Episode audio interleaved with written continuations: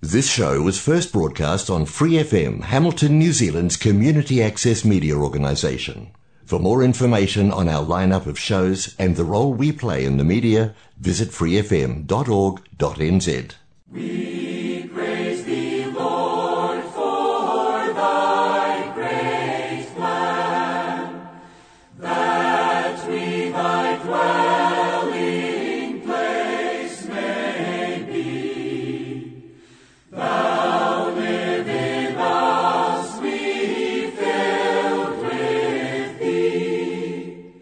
I'm Stuart Finlay. Welcome to the Life Study program on Free FM 89.0. Life Study of the Bible is produced by Living Stream Ministry, Anaheim, California, and brought to you by the church in Hamilton.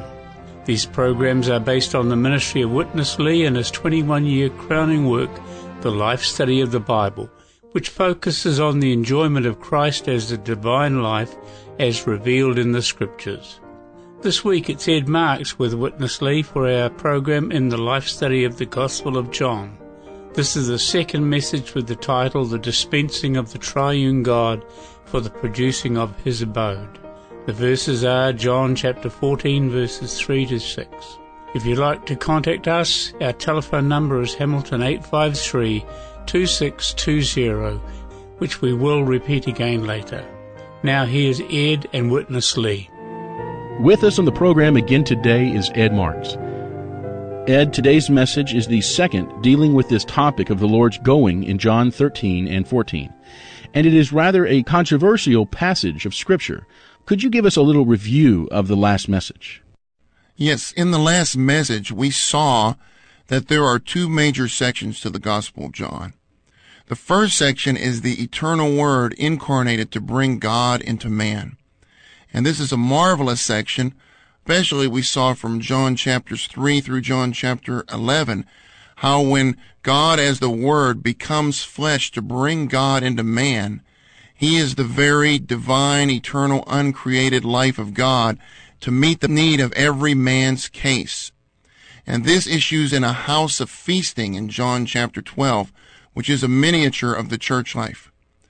But eventually when you come to John chapter 13, John chapter 13 is a transitional chapter.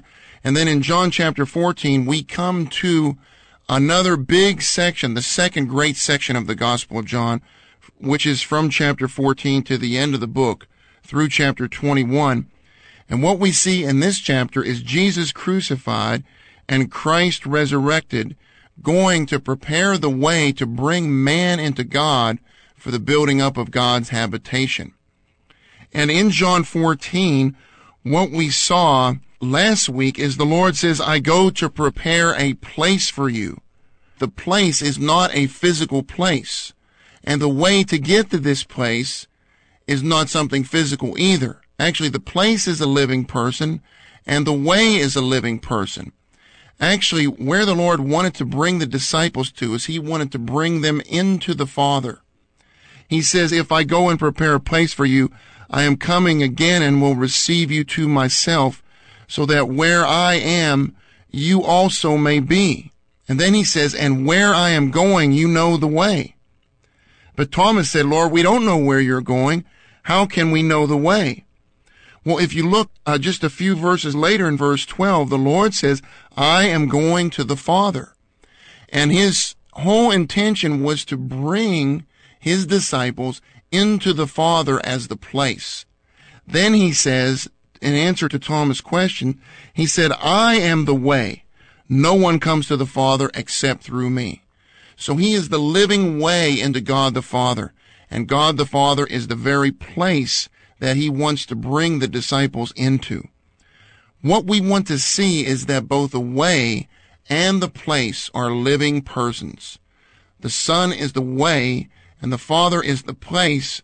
And through his death, he prepared the way for the disciples to come into God the Father.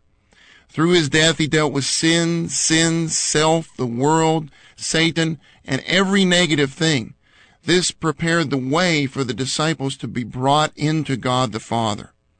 Then in his resurrection, we see in John 14 verse 20, the Lord said, in the day of resurrection, you will know that I am in my Father and you in me and I in you. It was in resurrection that he brought the disciples with all the believers into God the Father as the very destination and as their very dwelling place. Now let's join Witness Lee. My father's house. According to the natural concept, all Christian readers of this book would think my father's house surely refers to the third heavens, where the Father dwells. Well, this is the interpretation by the human natural concept. We all agree we shouldn't interpret the Bible according the human natural concept. We must interpret the Bible according to the Bible and with the Bible. Now, in the same book, this term, my father's house, is used twice. Here in chapter 14 and there in chapter 2. In chapter 2, my father's house is the physical temple. Not something in the heavens, but something rather on this earth. And that physical temple was a type, a figure of Christ's body. Christ's body is the temple. Christ's body is the tabernacle, is the temple for God's dwelling place on this earth. Right? The interpretation of this phrase, my father's house, is clearly shown in chapter 2. Okay, now we come to chapter 14. We have the same phrase, same term, my father's house. You please tell me what it is. Is this the third heaven? No. Surely no. This is in one book, right? In one book, in chapter 2, you have the my father's house, which is the body of Christ. Now in chapter 14, you have the same phrase, my father's house, which is what? The third heaven? No. Surely no. Then what? The body of Christ. No doubt about this. No one can deny. Okay, now we got the proper interpretation of my father's house. That is the body of Christ. And the body of Christ is the church. And in the epistles, this point of divine revelation has been fully developed in the epistles. In the epistles, we are told in details that the body of Christ is the church. And the church is the house of God. Ed, this section began with an area of dispute among many Christians. That is, the real meaning of the Father's house in John 14. The natural concept and the divine revelation once again don't match. Would you develop this matter for us a bit more? Yes, most Christians, or at least many Christians, think that the Father's house here is heaven or a heavenly mansion. But I hope that those who are listening would come to the Word again to see what the Bible says that the Father's house is. In John 14 verse 2, the Lord says, In my Father's house are many abodes. Now, if we want to see what the Father's house is, firstly, we have to see where the Father's house is mentioned in John another time. Well, if we go back to chapter 2 verse 16, this verse shows us that the Father's house was the temple on earth, the physical temple at that time. When the Lord saw the money changers in the temple, he got very upset. He cleared them out of the temple and he said, do not make my father's house a house of merchandise. At that time, the physical temple was the Father's house. But later at the end of chapter 2, he says, destroy this temple and in three days I will raise it up. And then John tells us that he was referring to the temple of his physical body. This shows that there was a dispensational change taking place. At one time in the Old Testament, the Father's house was the temple in Jerusalem, the physical temple, where God dwelt. But now that God has become a man named Jesus, God dwells in Jesus. His physical body was the very temple of the triune God. So he said, destroy this temple. this physical body of mine, which is the temple of God, the Father's house, and in three days I'll raise it up. Well, through his death, his physical body was destroyed. In resurrection, his physical body became the mystical body of Christ. Now, according to the entire New Testament, the body of Christ is the Father's house. This is why 1 Timothy 3:15 says, "The church is the house of the living God." The house of the living God is not heaven or a heavenly mansion or some physical place. The house of the living God is the church as the body of Christ. Then in 1 Corinthians 3:16, Paul goes on to tell the believers, "You are the temple of God." This means that collectively all the believers as the many members of Christ's body are the Father's house, his very temple. Peter tells us in 1 Peter 2 5 that all the believers are living stones in God's spiritual house. God the Father's spiritual house is composed of all the believers as the living stones. Hebrews 3 6 says that we are God's house. Ephesians 2 21 and 22 tells us that the believers are God's habitation, God's temple, built together into a dwelling place of God in spirit. So all of these scriptures throughout the entire New Testament show us that the Father's house is the church as the body of Christ. And the many members of the body of Christ are the constituents of the Father's house. Let's return to today's sharing from the Gospel of John. Now, let me check with you. Do you, or do any one of you believe that God in this universe has two buildings? One building of a mansion in the heavens, another building of a church on this earth? No. That is not logical. God has only one building. God is not satisfied with the third heavens. You may love the third heavens, but I tell you, God doesn't feel so satisfied with the heavens. You read Isaiah chapter 66, which says, I like to have a dwelling place in man, not the heavens near the earth. I like to have a dwelling place in man. I like to dwell in man. I like man. I love man. I don't love the heavens. I don't love the earth. I love man. I like man to be my habitation. I like to dwell in man. You better read Isaiah 66. So many Christians are dreaming too much about heaven. But God is us to come down.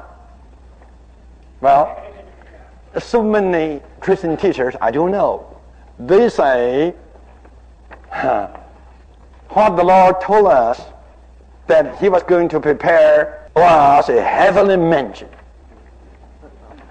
But eventually, they all agree the heavenly mansion in John 14 will be the Jerusalem, the city with a foundation prepared by God in Hebrew 11. And will eventually be the New Jerusalem. My goodness. Listen to this. You know, the New Jerusalem will never stay in heaven. As we read several times, the New Jerusalem will come down out of heaven. You desire to go to heaven, God is expecting to come down out of heaven. But anyhow, we all have to be clear, God has only one building in the whole universe. That is what? That is, in the Old Testament time, he was building his redeemed among the Israel, typified by the tabernacle and by the temple. You know, in the Old Testament time, there was the tabernacle and there was the temple. The tabernacle and the temple both were a symbol of God's people being God's dwelling place on this earth. That was God's building in the Old Testament time, right? Then, in the New Testament time, the church is God's building. And the church, in a spiritual sense, is the continuation of the tabernacle and the temple. In the Old Testament, you had the tabernacle and the temple, but in the New Testament, we have the church. You are God's temple. Today we are God's temple. And eventually what? Eventually this building of the Old Testament saints and the New Testament saints will ultimately consummate in the New Jerusalem. And this is God's building. Well, Ed, in this section, Witness Lee presents us with a powerful presentation that God's purpose in building is not a mansion in the heavens. This is a pretty profound departure from the conventional understanding, isn't it? It is a departure, but what we have to depart from is the traditional unscriptural understanding of this passage. We want to come back to the word of the scriptures to see what the Bible says about this passage. Firstly, we have to emphasize that God has only one building on this earth. In Matthew 16, the Lord says, who is the very God, he says, I will build my church. This is Matthew 16, 18. I will build my church and the gates of Hades will not prevail against it. What is the Lord building right now? He only has one building. He is building his church and the church is the body of Christ. So the Lord is only doing one thing on this earth. He is building the church. It's ridiculous to think that God has two buildings on this earth. His building is a spiritual building, not a physical building. When he says, I go to prepare a place for you, what the Lord was saying is that he was going through his death and resurrection to prepare a place for the believers in God and by preparing a place for the believers in God, many people interpret the New Jerusalem as a physical place or a great heavenly mansion. But Revelation 21 2 tells us that the New Jerusalem is the wife of Christ. The New Jerusalem is the bride of Christ. If you want to interpret the New Jerusalem in Revelation 21 and 22 as heaven, it's not logical because again, let us come back to Revelation 21 verse 2 it says that the New Jerusalem comes down out of heaven from God. So if you want to go to heaven, the New Jerusalem is coming down out of heaven from God. God's goal in this universe is not that the believers would go to some physical destination. His goal in this universe is the New Jerusalem, which is his very wife, his very bride. And he wants to transform us so that we can become his bride. Now let's go back to Witness Lee. If we read Revelation chapters 21 and 22 carefully, we could realize that Satan is not a physical thing. It's a living city composed with living person because all the names of the 12 tribes will be there and all the names of the 12 apostles of the Lamb will be there. And you will be there as a piece of the jasper stone built into the wall. Amen. And no doubt I will be there. Amen. And no doubt we all will be there. Praise God. That is a living composition of living persons build together as God's dwelling place forever. Amen. You please tell me, in the church age, doesn't God have a dwelling place among men on this earth? Amen. Surely he has. Where is this? The church.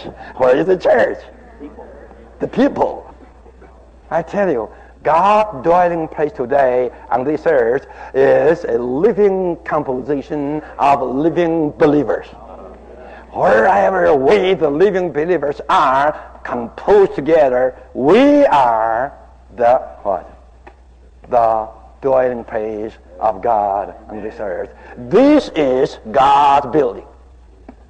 This is God's building. But listen to this. We all have to be clear. We could never be such living persons for the building of God's dwelling place among men on this earth unless we got blood washed and life regenerated. Unless we got redeemed, cleansed, washed by the redeeming blood, and regenerated by the divine life. We could never be a living part of this living building. And this building is just the body of Christ, and all the abodes are the members of the body of Christ. Meaningful. You are a member, you have to realize you are an abode. And this is fully proved in verse 23 in the same chapter.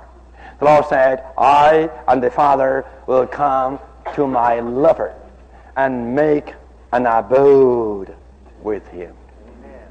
Jesus' lover is an abode. We all are abodes of this building. Hallelujah. I go through death and resurrection to bring men into God for the building of God's habitation. This is the building of the church mentioned in Matthew 16, 18. The Lord said, I will build my church in Matthew 16. Here in John 14, the Lord says, I go to prepare a place. Do you think these are two things separate one from another? Impossible. The Lord has only one work.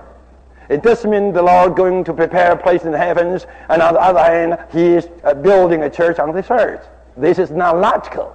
So you put these two portions of the word together, you can see to prepare a place is just to build a church. To build a church needs Him to go to prepare a place. And the result is in the building of the New Jerusalem. He is now building the church. I tell you, this building of the church equals to the building of the New Jerusalem. Ed, there is a lot that you may want to comment on in this last portion, but I would first like to ask about this word abode. In verse 2, this word is not often translated this way. Some translations use mansions here. Is this a source of some of the confusion associated with this portion of Scripture? Yes, I believe that it, it's obvious that this translation is the source of some confusion associated with this portion of Scripture. The Lord in verse 2, in John 14, verse 2, he says, In my Father's house are many, the most accurate translation is abodes. In the Father's house are many abodes. King James Version uses the word mansions, and this is an, actually, this is an Old English word, which the best translation for our common understanding is abodes. The reason why we say this is the exact same Greek word is used in verse 23 in the singular, where the Lord says, If anyone loves me, he will keep my word, and my Father will love him, and we will come to him and make an abode with him. This shows us that the Lord's believers who love him, they are the abodes. They are the dwelling places. When we receive Christ into us, he comes into us as the very embodiment of the Father God. He says, I am in the Father, and the Father is in me.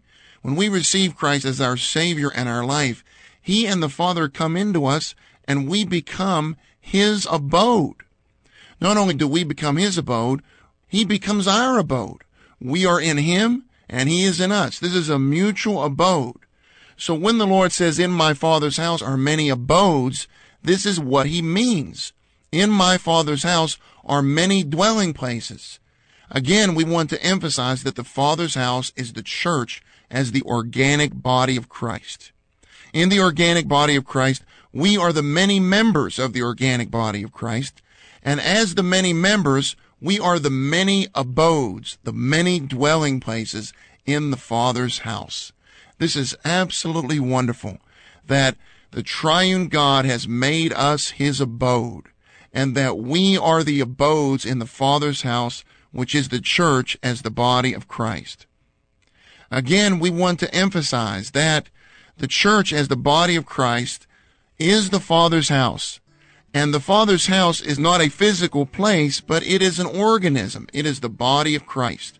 We are the members of the body of Christ, and as those members, we are the abodes of the triune God. I would also like to encourage the listener, because this is such a great and even complex subject, I want to encourage you to get the life study messages, to call in for the life study messages that go along with this radio broadcast. This will give you an opportunity to study this portion of the Word in a more in-depth way. Again, I want to say that this portion of the Word is very deep and very high, and we welcome any questions you might have. We hope that this particular program has blessed you with more of the divine revelation concerning God's heart's desire in this portion of His holy word. Ed, thanks for the fellowship. The words I go in John 14 verse 2 mean that the Lord was going through death and resurrection to bring man into God for the building of God's habitation. This is the building of the church mentioned in Matthew 16 verse 18 where the Lord said, I will build my church. The Lord had to do a work of preparation. He had to go to the cross to remove all the obstacles. On the cross, the Lord abolished all the barriers between us and God. By death and resurrection, the Lord paved the way and prepared the place that we might be brought into God. The Lord's intention is not to bring us into heaven, but into God, into the Father. We're always happy to hear from you and to answer any questions you may have. We have copies of the recovery version of the New Testament with its accompanying footnotes available, and these are free. We'd love to send you a copy. You can call us on Hamilton 853 2620. Once again, 853 2620. If you'd rather, you can order a free copy from Bibles for New Zealand. That's at bfnz.org.nz. We also have a phone number 0800 40 40 80. Join me again next week at the same time, 2.30 p.m., when we will have the next life study in the book of John. We close today with the hymn In, In, In, and it's from the CD Divine Romance. So now today we're going. We dwell in and dwelling in us. We're in the sweet incorporation God and man. How glorious! He said, In my Father, in me, in you. In that day you'll know I'm in my Father, you're in me, and I am in you. He said, In my Father, in me, in you. You're listening to Free FM 89.0, a great station supported by New Zealand On Air. We hope you've enjoyed today's life study program and thank you for joining us. Thanks for listening to this Free FM podcast. If you want to hear more content like this, you can support Free FM via Patreon. Head to patreon.com slash freefm89 to find out more.